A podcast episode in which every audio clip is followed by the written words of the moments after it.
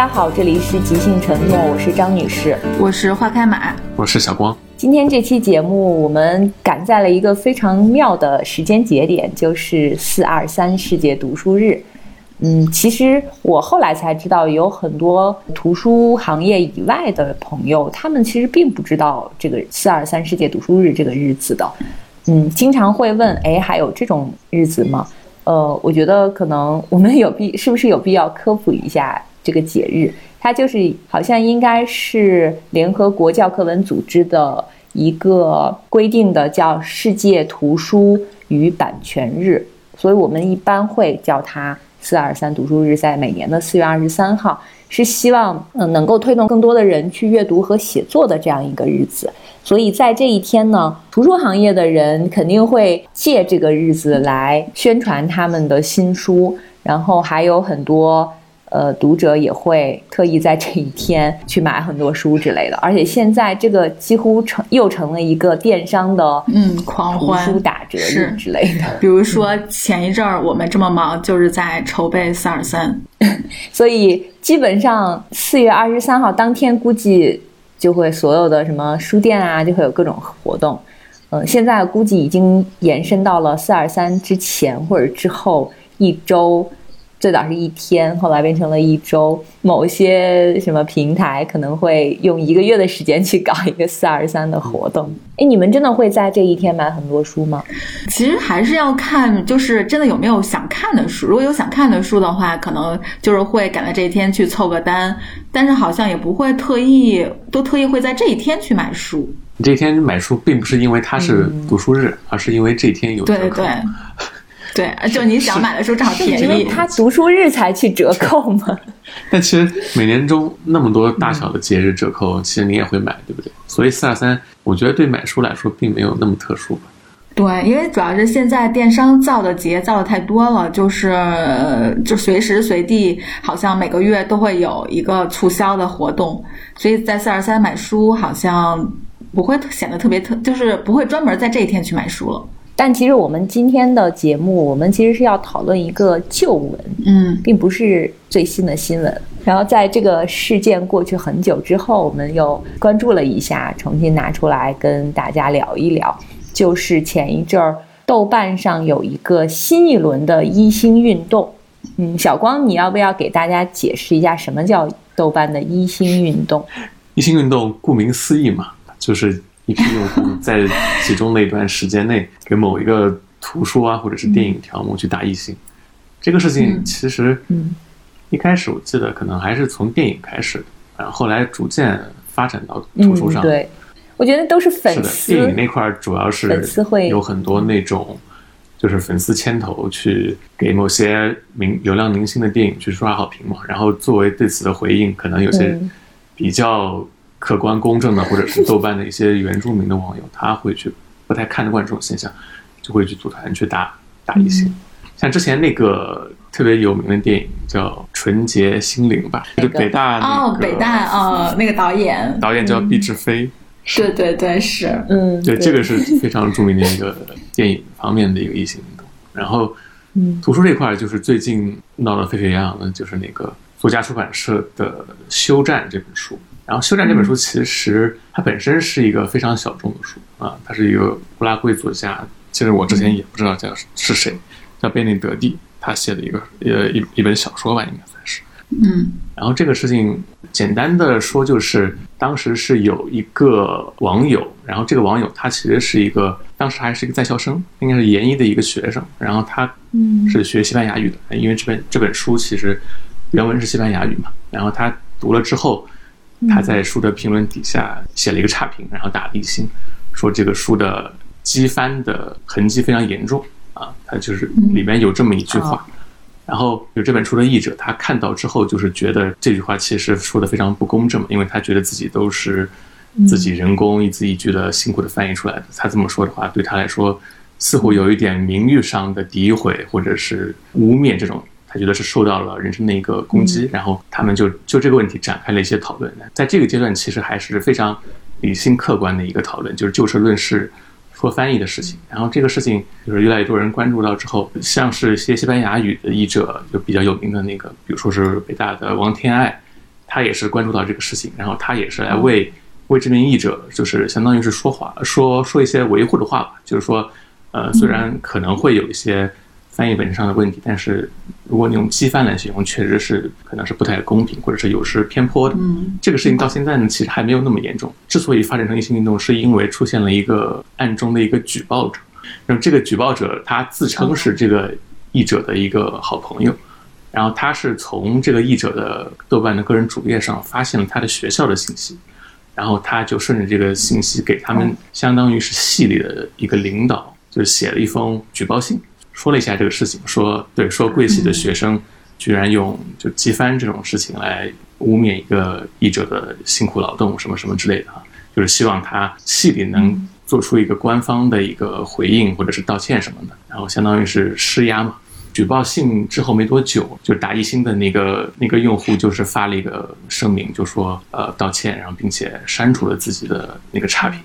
然后事情到这一步，就是才真正变得越来越不可控，因为在网友看来，其实是这是一个非常为人不齿的一个事情嘛，就是觉得本身是一个公开对公开讨论的一个场合，但是你是用公权力来对私人做做这么一个相当于是一个压迫。然后读者们纷纷就过来给这本书打一星，然后这本书就从一开始可能还有七八分吧，然后后来就变成了大概最低的时候可能只有两三分的时候。对对，因为豆瓣它的评分体系其实基本上就是两星就是最低了，就是你再低你也不可能。啊，对，我记得你说过，低于两星了，两分就已经是最低了。然后。这个事情后来还牵扯到了，就是帮那个译者说话的汪天爱以及以及其他一些对对对，主要是受害者是很多汪天爱嘛，因为大家觉得他可能是他在这个举报事件里他是有脱不了干系的，或者是事态扩大之后他没有去利用自己的影响力去做一个相当于一个维护公正的这么一个调停者的身份，他好像是有一点袖手旁观那个意思。我看他好像都注销豆瓣，就是因为后来读者都去给。汪天爱翻译的书去打一星，就是这这事情扩大到这种程度之后，就是就变得不不太可收拾了。然后豆瓣官方他就亲自下场来来干涉这个事情，就是他首先是删除了一些明显看上去是这段时间来时间内来集中打一星的这波这波用户的评分，然后最后实在是看可能是控制不住了，就直接把所涉及的这些书，包括修正，包括。汪天爱他翻译的那些书都锁分了，休战应该是直接就不让你评论了，然后也不展示评分。但是汪天爱的书呢，你是应该是可以继续评论，但是不会对之后的那个分数有什么影响。这就是大概整个这个一心运动这个事情的一个一个始末吧。当然，今天我们主要不是探讨就是这件事本身是怎么样，因为其实我觉得其中牵扯到了各方势力啊，就是大家的。信息的对称度啊，或者是怎么样，其实还是挺挺复杂的。可能我们作为局外人不一定能看得那么清楚。就是我们还是想聊一聊，就是一心运动这个事情，就是对，首先是对图书评分啊，它的影响是怎么样？然后对豆瓣作为一个图书评价的一个平台，对于出版社。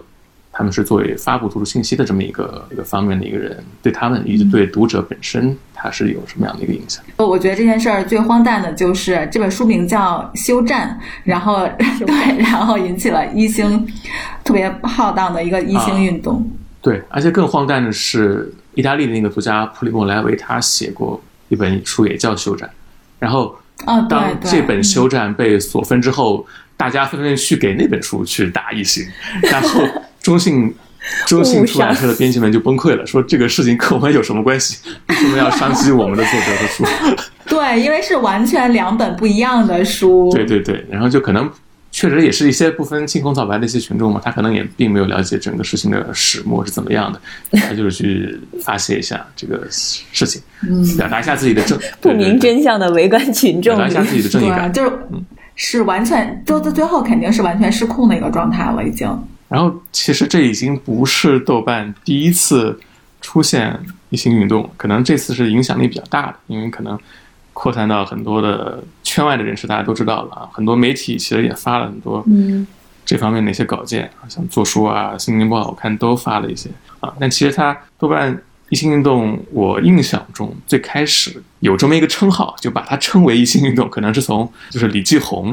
你知道他翻译过，就是果麦的那个，算是一个御用的一个译者吧，也是也挺有名的一个译者了。其实啊，他翻译的小王子开始的，就是那个书其实是可能是一心运动最开始的一本书，因为当时。果麦在宣传这本书的时候，他是用了很多我们现在看来可能有一点极端或者说夸张的一些宣传用语，就是说他呃纠正了之前一本中的多少多少处错误。对，就说李继红那一本可能是史上最佳，大概是对，大概用了一种明显违违反广告法的这么一个一个措辞吧。然后这个事情就激起了豆瓣用户的，我记得一开始是豆瓣一个大 V 叫何家伟啊，他是上海九九读书人的一个。编辑啊，他是其实做做做诗歌、啊古文学的这个编辑。他一开始给这个书打了一个一星，然后就说，呃，这个事情过度宣传这种事情不能忍。然后我我这颗心就作为豆瓣一星运动的开始，然后就，然后大家就纷纷去。对，发起了，然后星星之火就一下子就燎原了。所以，所以他打一星其实，呃，其实不是，就是不是跟文翻译这个文本是直接有关，他是说过度宣传这件事情是吗？对，我觉得就是他的出发点可能还是在过度宣传这个事情上，因为其实后来，因为我没有读过啊，但是有一些评论说，其实李继红的译本其实还是比较有可取之处的啊，就是说他确实。确实有纠正了一些之前译本中的一些错误，但是是否达到了他说的那种史上最佳或者是怎么样这么一个夸张的程度，这个其实是比较值得商榷的。就其实你看他现在这个小王子他的这个版本，呃，我记得当时一开始打一星的时候分值很低的，低到了一个非常可能也就五六分吧，反正是不及格的一个分数。现在其实也是慢慢回升了，现在看一下可能有七八分。啊，就是时间积累之后，然后用户的正常的评分积累到一定程度之后，可能还是会还原这个书它本身的一个一个质量吧。我觉得可能是反映这么一个事情。嗯嗯，群众们的理智又回来了。我觉得不是理智回来了，是那，是那些极端的人，他们就转向别的书，像潮水一样。果麦其实是他的书有好几次都是陷入到这种风波当中。你们有没有发现，就是有几家出版方特别爱用这种很极端的方式来搞营销？想到了，想到了那一家，就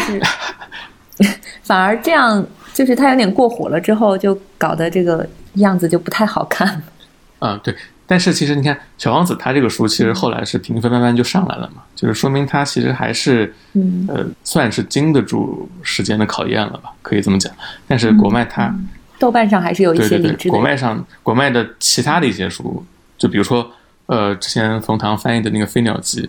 啊，对，然后，嗯，他之前我们还出过一个，就是跟新时尚合作出了一个青春版的《红楼梦》。青春版。这两本书其实到现在你们看的话，还是一个分非常低的一个状态。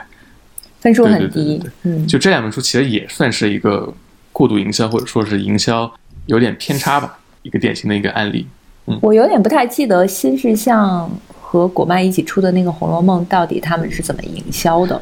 嗯，但是我现在看豆瓣上面还是有有人会问说为什么评分这么低？迷思。他当时我记得可能是请了一些娱乐圈的人来背书，就是有一些。是陈立吗？还是谁？我记得有一个音乐人，也可能我记错了。但是我记得是一个当时挺火的一个音乐人来给这个书做了一些宣传。娱乐圈的人看《红楼梦》不是挺好的吗？我觉得可能这对用户而言，他觉得豆瓣上用户可能觉得《红楼梦》这个作为一个古典文学的经典，就是你要用这种方式来来包装，其实是他们会很自然的产生一种抵触的状态。包括《飞鸟集》也是。我觉得他们是不是因为它叫青春版嘛？他其实是想。定位在更年轻的一批人，就是从做一个产品的角度来说，其实它是一个定位非常准确的一个案例。就是我就是瞄准了这一波人，但是呢，他很不幸在豆瓣上遇到的不是这波人。我觉得这国漫这三个事情，就是你可以看出来，就是如果你想在像这种经典、特别经典的文学上，你做一些营销上特别，嗯，有一点出格的，我可以这么说吧，出格的一些举动的话，其实是冒挺大风险的，因为。豆瓣网友他可能会对，对他不会根据你这本书本身质量到底怎么样，他只会说就是你这么宣传可能就是不尊重经典，他们会从这个角度出发去给书打一星，嗯嗯。但是我很我很好奇，就是我我不知道它到底卖的好不好。如果对比一下销量的话，会不会是这是一种？那这个就可能只能只能查开卷了，因为《红楼梦》这种版本 可能实在是太多了。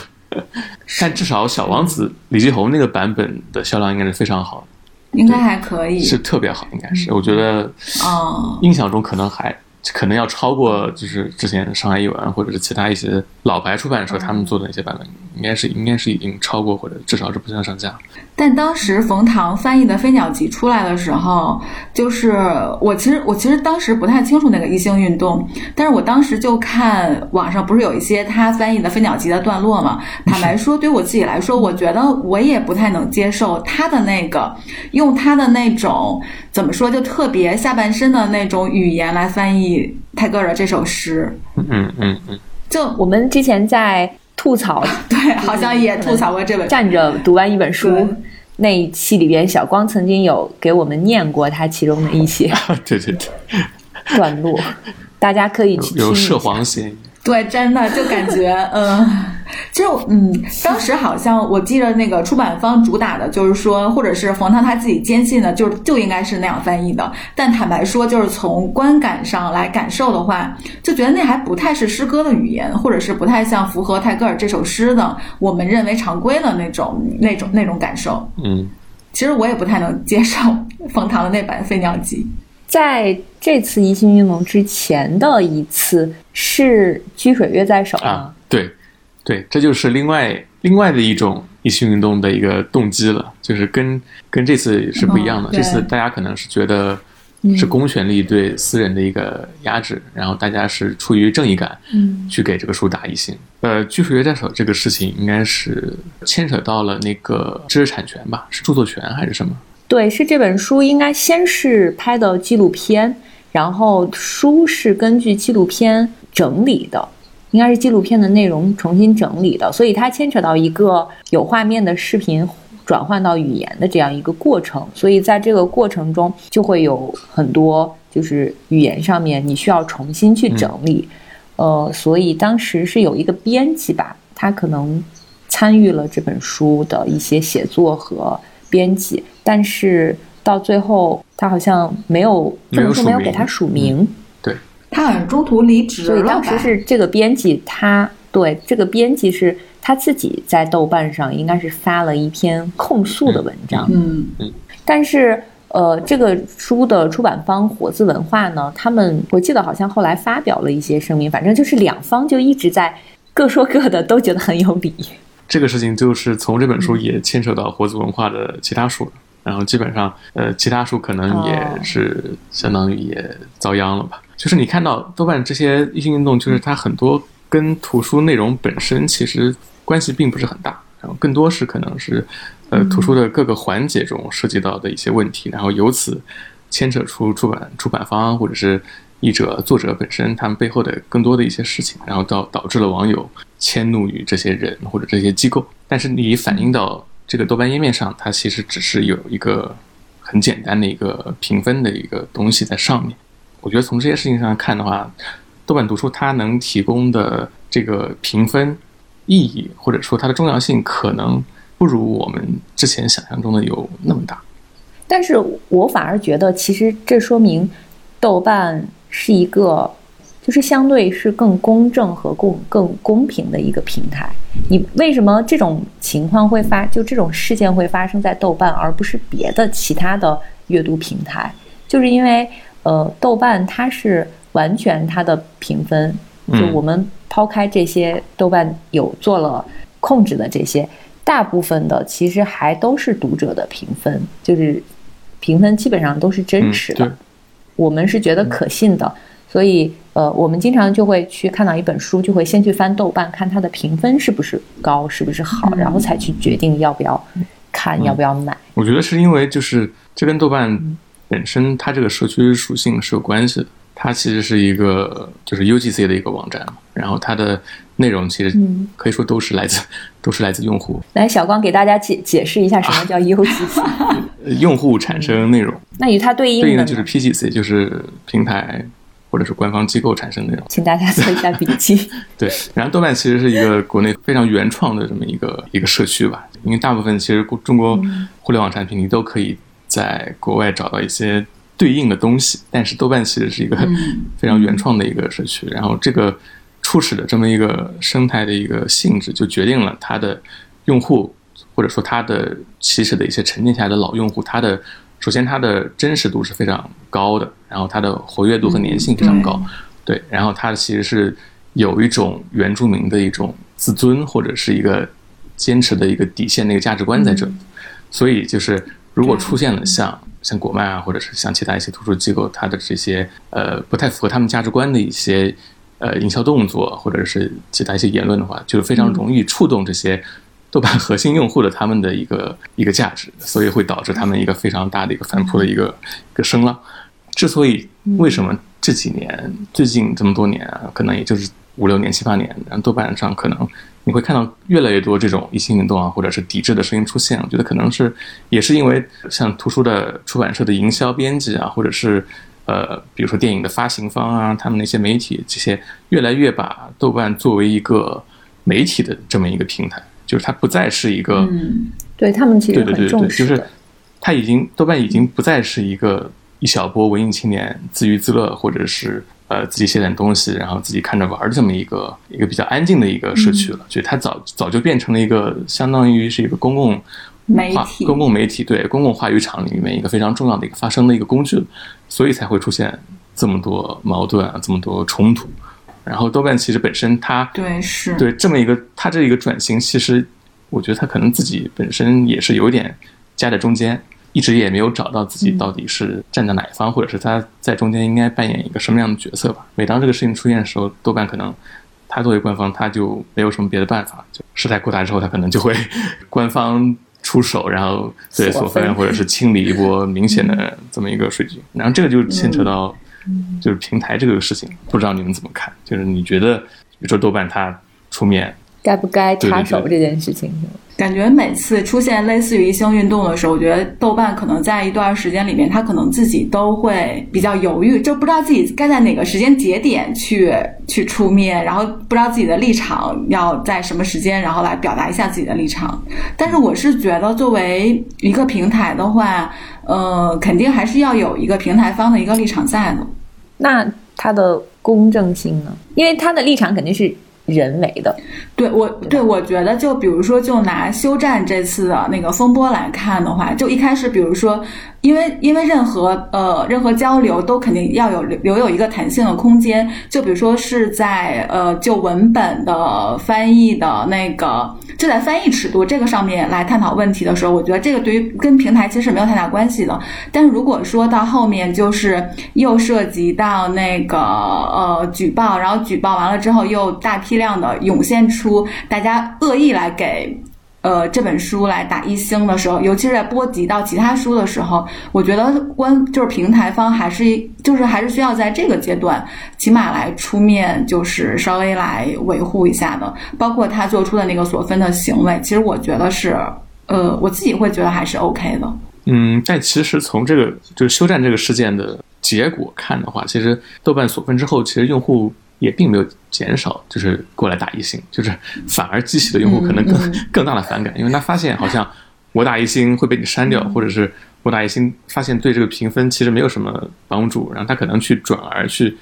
找其他一些书再去打一星，然后就就形成了这么一种你你追我赶这种好像没有休止这么一个，就是愤怒无处发泄，只能发泄在别的地方。我我是觉得说，就是任何东西上升到运动的时候，都会跟它的初衷就会背离到很远。就比如说刚才小光说那个，就是第一个给李继红翻译的小王子打分的那个九九读书人的编辑，他的立场可能是他他有点反感这种过度营销，但是其实这个这个的时候，我觉得我们还是。OK 是可以接受的，但如果说后面大很多人就是会有跟风的那个行为出来的时候，就变成运动的时候，我觉得这个可能是稍微需要警惕一下的。那尤其对于平台方的话，可能就算呃不采取什么行动的话，就这份警惕，我是觉得还是需要要有的。嗯，就还是说小王子那本书嘛，就是你看到它其实是经过一段时间检验之后，它还是会回到一个比较正常的一个呃一个评分区间来。对吧？其实当时其实豆瓣它可能有有干涉，但是它没有到一个锁分的这么一个程度啊，所以它经过一段时间之后，可能几年，可能这个时间比较漫长吧，可能这个过程会比较痛苦，但它还是会回到一个相对而言比较正常的一个分数区间。但是如果就是豆瓣像这次事件中，它如此果断、如此迅速的呃锁分做这么一个一个措施的话，反正从我角角度来看，短期可能是控制住了舆论的发酵，但是对之后就是比如说一些真正的。图书的一些核心用户啊，他们的发声，他们可能会觉得自己就是在豆瓣，就是他的言论其实可能会受到一些一些控制吧。就长期对用户的价值来看，可能是会有一点伤害。我个人是这么觉得。其实我也可以体会到，就是豆瓣读书作为运营方，他们本身的一个苦衷，因为图书相对于。电影来说，其实它的流量啊、用户评论数是完全不是一个量级的嘛，对吧？就会差的非常多，这就导致了就是一本书想从一个低分到高分，可能只需要几个用户打分就可以形成一个比较大的一个分差，就它的整体的分的波动是非常大的，所以。你要想让它让它逐渐平缓，就是回归到一个正常的分数，可能会需要一个很长的时间。是，但是我觉得作为平台的话，比如说类似像豆瓣这种平台，其实它的呃，就是它怎么来处理这件事，对于它来说，其实也是在不断的摸索。所以可能刚才我就在想说，是不是没有一个特别绝对的说，呃，是好或者是坏的这么来这么来评判的一个。一个一个问题，可能更多的是就在摸索的过程中，可能需要平台，然后跟就是跟比如说在这个平台上面的用户都都有，然后大家一起可能会有一个一个成长的过程。但这么说好像有点太虚了。我觉得豆瓣其实已经有经验了，因为感觉最近几年这种事情越来越多，他们 完全可以控制。《休战》这本书所分是我我印象中就是唯一一本不涉及政治。因素的一个所分的一个行为，就之前你看到豆瓣那些那些没法评分的书啊或者电影啊，其实它都是多少是踩了一些正常的其他的对正常的红线啊，或者是其他一些敏感的一些话题，可能会导致没法评分。但其实《休战》这个书，它是内容上是完全没有这方面的担忧的啊，它完全是一个翻译事件，然后由此发酵出来的一个事件扩大的这么一个后果啊。我觉得这个事情影响可能还确实不太好，对于平台来说。是，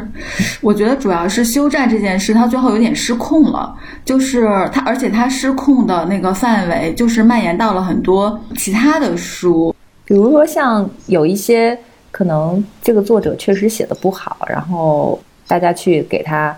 打很低的分，就没有涉及到其他人。但是这个就涉及的面儿太广了，而且主要是误伤了很多其他的。对，豆瓣上一心运动其实也有。在我看来是比较公正的案例，就是他真的，他真的是 真真的是值得被异性。就之前有一个知乎大 V 吧，啊，他写了一个非常鸡汤的一本书，书名就是叫一听就非常鸡汤的，叫《愿你历尽千帆，归来仍是少年》。然后，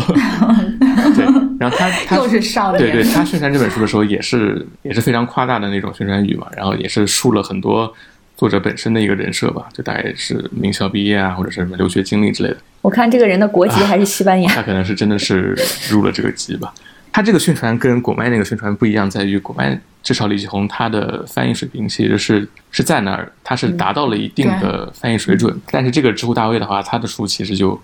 看一下就知道，就是就基本上是不太值得被出成指数吧，可以这么讲。所以这个这个事件，如果他真的是被打一星的话，我觉得。对啊，这是理所应当。我比较好奇的是，这种书为什么还要上豆瓣？嗯，好像什么书出来出版的书都会上豆瓣的啊，都会有豆瓣条目。豆瓣条目是人为上传的呀？那就出版社给他上传的嘛？我觉得这就是出版社 有点儿。因为就是这么一个免费的一个宣传平台，干嘛不用呢？对吧？但是我们知道豆瓣它是有，就是有一些书是在豆瓣是适合的，但有一些书其实是不适合的。像我以前，呃，做营销的时候，我就会知道有些书不太适合的话，就尽量不要上豆瓣，因为上了可能也没人看，也没人评分。万一就是你向别人推荐的时候，人家可能打开豆瓣一看，哦，你这个都没有人评分，就很尴尬，还不如没有。你要知道，有些，但是我觉得有些，嗯，有些其实也不会做这样的筛比筛选，有些也不是编辑自己想上传，可能是比如说领导希望他希望看到这么一个豆瓣页面。其实任何人都可以上传，就是我们最早的时候就经常会发现，嗯，有些书我们自己并没有上传，但是在豆瓣上看到了，但是它又没有封面，就就只是有一个条目，但什么都没有，就觉得可能是有一些热心网友他们上传的。嗯，是那种最好的就是这个书就本身出版社的编辑并没有上传，但是这个书可能很好，呃，提前就已经有很多人，就是他们已经开始宣传了，有很多人知道会有这样一本书出版，就热心网友上传了豆瓣的条目之后。大家纷纷点想读，但是却没有封面、没有内容简介等等的，什么都没有。因为其实只要有 ISBN 号就可以创建图书条目。嗯，然后有时候，有些特别神通广大的网友，他可能比出版社编辑还早知道这个 ISBN 号，所以他可他可能就是直接建了这个页面。然后那有些编辑就会发现，他他想建这个输出页面的时候，早就已经被人建过了。然后有些可能信息传的还是错的。就这个事情确实也挺挺有意思，而且还改不了。就这个事情就很能反映出豆瓣这个社区的这个矛盾性嘛。一方面，它是一个 UGC 的一个平台，大家都是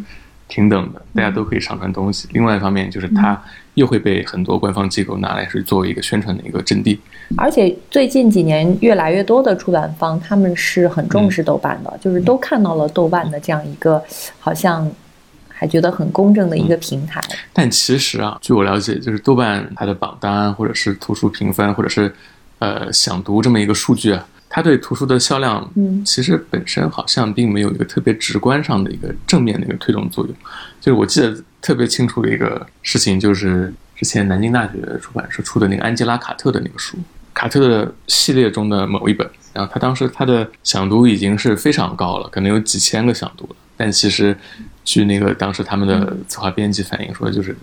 在电商啊，或者是线下的数据，其实就并没有看到什么波澜，并没有一个特别正向的一个推动作用。看来点想读的人并没有去买书。对，其实他这个评分可能就是懂的人自然懂，然后不懂的人他可能就是随手点了一下。对，我觉得点想读可能就是一个标记，嗯，它并不是真的会立刻马上去读，像我们。平时可能经手的书非常多，也会看到之后就先先点一个想读。那也许点完之后没有立刻买来看，就过后忘记了。嗯。然后回头发现，当别人再提起这本书来的时候，你去豆瓣一搜，哎，我还点过想读。所以现在豆瓣它豆瓣产品也是针对这个有一些改变嘛？就比如说你你点了想读之后，这本书比如说上了电子书还是什么之类的，他会给你发一个，他会通知你，对，会发了一个提醒，他会推给你，嗯。就像电影一样，就是告诉你这个电影上映了，你可以去看。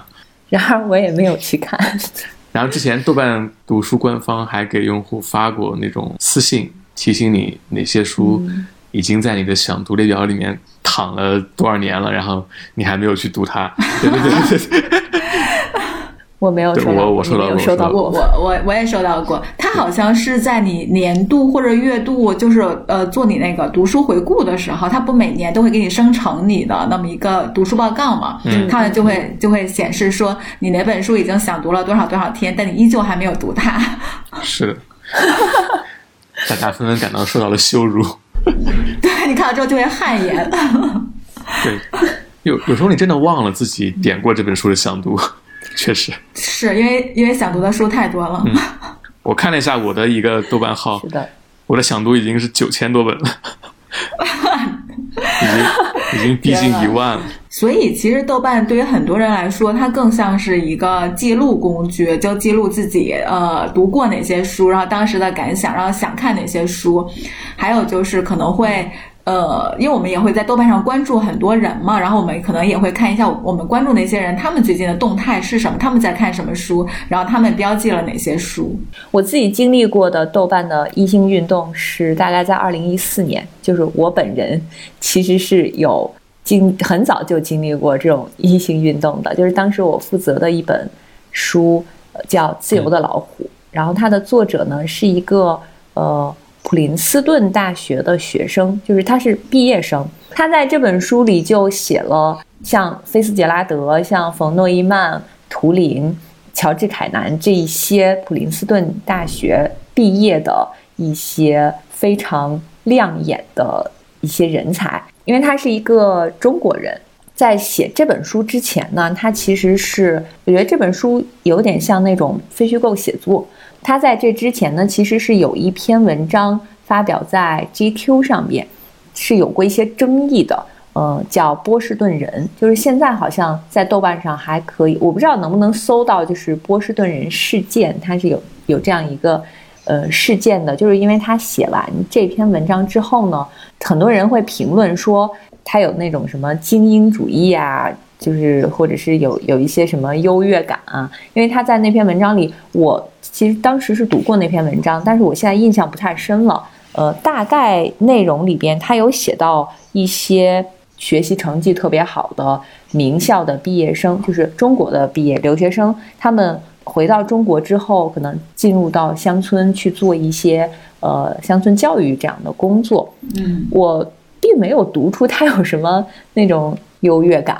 或者是那种从上自上而下的那种眼光，或者是什么精英主义。但是很多我也不知道为什么，就是有很多那个读者读完之后。就很不喜欢，呃，然后他写了《自由的老虎》这本书之后呢，其实他当时在豆瓣上，他已经是一个比较豆瓣比较粉丝比较多的一个那个时候的网红，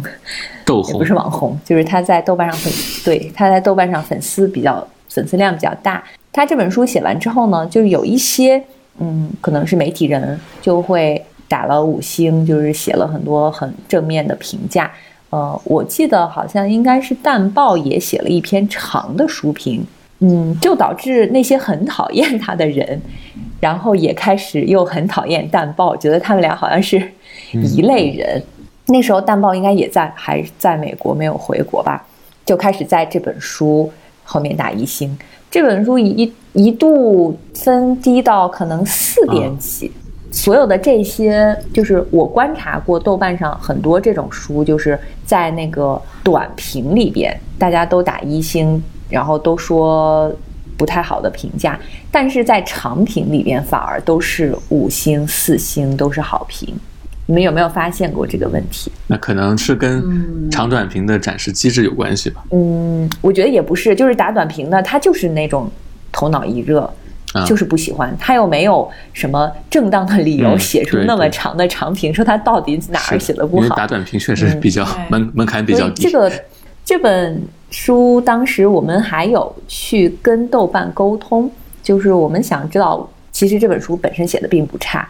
呃，为什么就怎么样能请豆瓣出面来从中，好像你能设一个门槛，就不要让那些打一星的恶意打一星的人去一直打一星。但是豆瓣当时就确实好像他们删除了一些那种恶意一星，就没有什么原因就打一星，说不出什么理由，这样就导致好像大家的愤怒就更大了。那些真正就是能写出，就我就不喜欢这个人。我就我就很烦他，然后说他写的怎么怎么怎么不好的那些人也有，就是他们就会在自己的那个，比如说在在这个书底下不是有一个论坛嘛，就会在这里边写他为什么不好，然后会在自己的页面写他为什么不好。那那那种盲目跟风的，可能就只是打一个一星。所以豆瓣的一星运动其实不只是最近几年，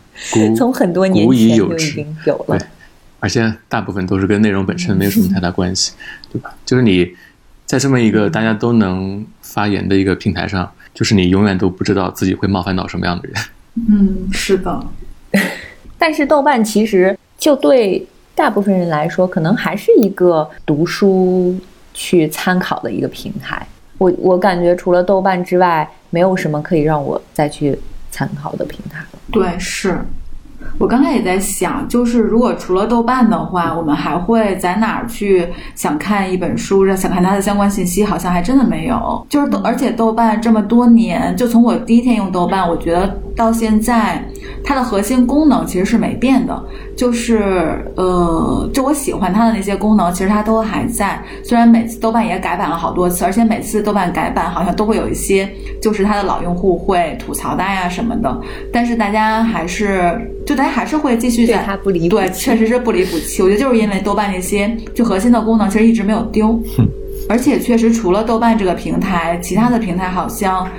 目前起码目前来看不太具备这样的，就是能。积聚起那么多的人在上，在这个上面，就是真的来分享自己看的一本书，然后很认真的给自己看过的书打分。我目前来看，好像是没有除了豆瓣之外，其他一个平台来做这样的事儿。像比如说之前亚马逊啊，还还在卖指数的时候，它其实也是有一个评分的，但是好像大家并不会，并不会特别去参考那个上面的评价。对，就这个，嗯，其实当当和京东也有。然后我们以前做营销的时候，他们会鼓励我们去当当或者京东的那些运营的人，他们会来跟我们营销人员沟通，就是。呃，鼓励你们去写好评啊，写长评啊。我记得当当曾经还一度就是鼓励写长评，还会有很多奖励，就或者是他会给你很多展示的机会。嗯，但我感觉好像，因为它毕竟它是一个卖书的平台，所以这个评论的可信性可能就会打折扣。就比如说你你把当当啊，或者是亚马逊、京东这些电商，呃，跟猫眼、淘票票这种也算是。售卖的一个平台做对比，其实会发现猫猫眼他们的评分其实还是有一定的挺大的影响力的。虽然说它那个是，它那个分是比较水吧，就是可能随便一个电影都是八九分这种，特别多啊。但是其实图书的话，好像在这种电商平台上，它的评分的这么一个权威性啊，或者是影响力啊，就远远没有电影那么大。就这两种文化产品之间，就是其实还是区别挺大的。就是可能图书图书并不是一个所有人说好，它就一定。是好的这么个东西，就是它可能是更私人的一个一一个一个产品吧，就是你不是完全依赖于公众一个平台或者是怎么样一个评分机构给你给你指出一个这本书到底是好还是坏，还是让你去自己去自己去读。是，而且我觉得这里面还有一个氛围的问题，就是比如说你看完一本书，你有感而发，想给他打分或者想写评论，你肯定不会想到去当当或者去京东去写，你肯定还是想在豆瓣来写。我觉得这还涉及到，因为读书确实像刚才小光说的，它是一个。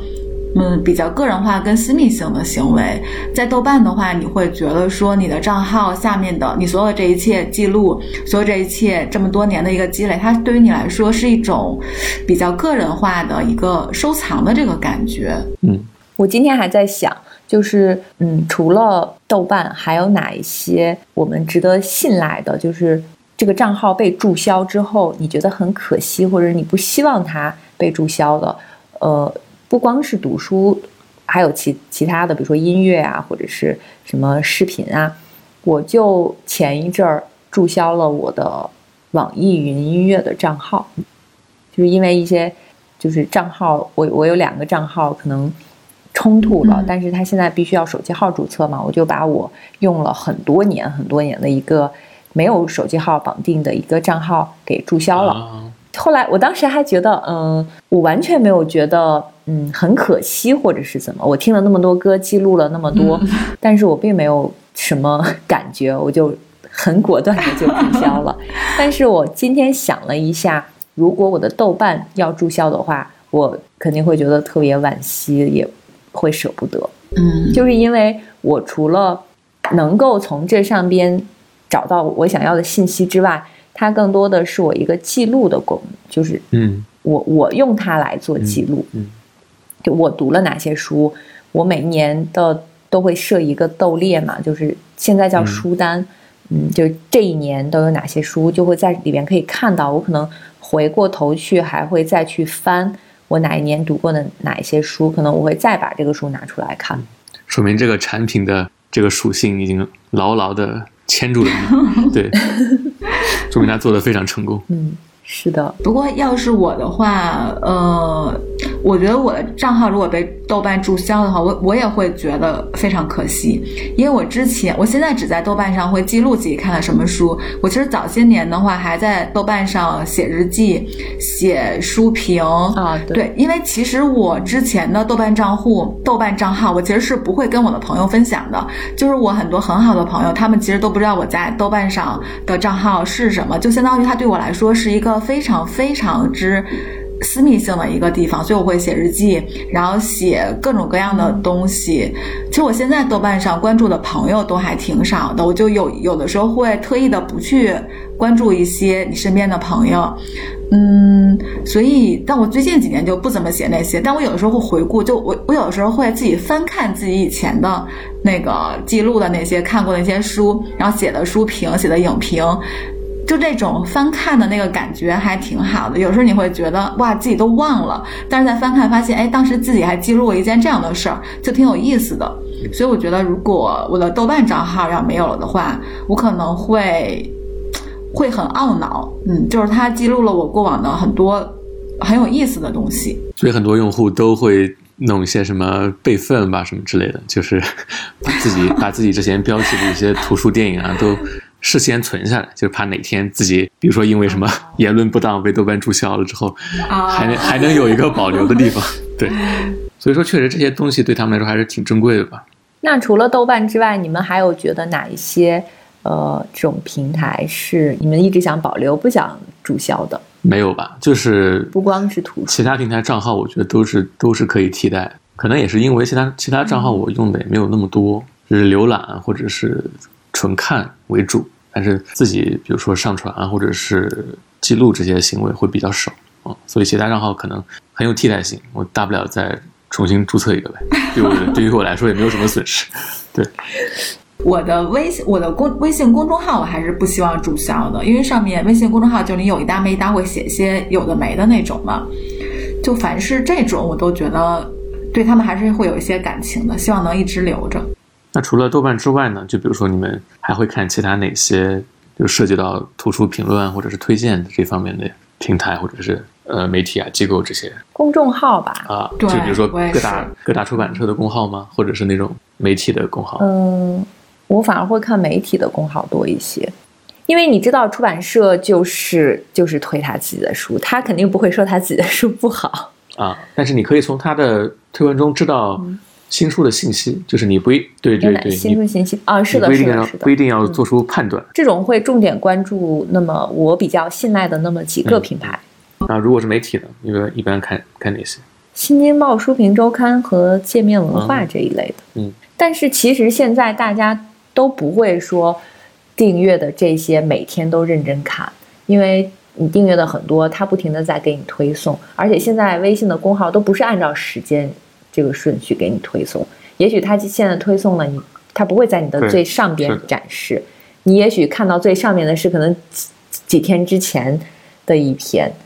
嗯，所以我大概可能会就是扫一眼，然后点开看一眼，有些感兴趣的我就会仔细看一下。嗯，我现在也不怎么看太多公众号了，嗯，我反而会，我觉得尤其是最近吧，会更喜欢看一些偏个人性的，就个人推荐书的那种。我觉得有的时候一个人他就比较个人化，他读过这本书，他确实觉得好的时候，他哪怕写几句话，然后我可能会更对这种会更感兴趣一点。小光你呢？嗯，小光应该看的比较多。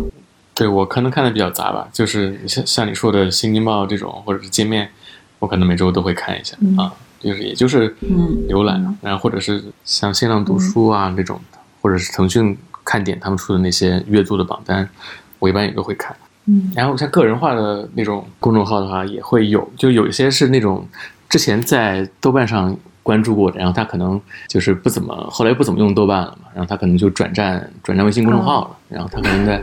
公号上会发一些自己最近的看那看过哪些书，就是如果我信赖这个博主的话，我也会就是追着看，就是我还是挺喜欢，就是比如说有灵啊，或者是你信任的一些书评人，他不一定非要非要是专业，也不一定不一定是非要是行业内的，你会发现他的阅读偏好可能会跟你有些相近。或者是他有一些比较独特的角度去选书，我会更多关注一些这样的一些。一一些博主，对，嗯，我看豆瓣还有一个比较喜欢看的，就是比如说，一个是我关注新关注上一个人，或者是有一个人新关注上我，我都会看一下我们两个人那个共同的兴趣有多少个，共同喜欢。如果共同喜欢特别多、特别多的话，我就会觉得哇，你就有一种就很幼稚的喜悦感。然后，如果要是共同关注的东西不太多的话，你就觉得啊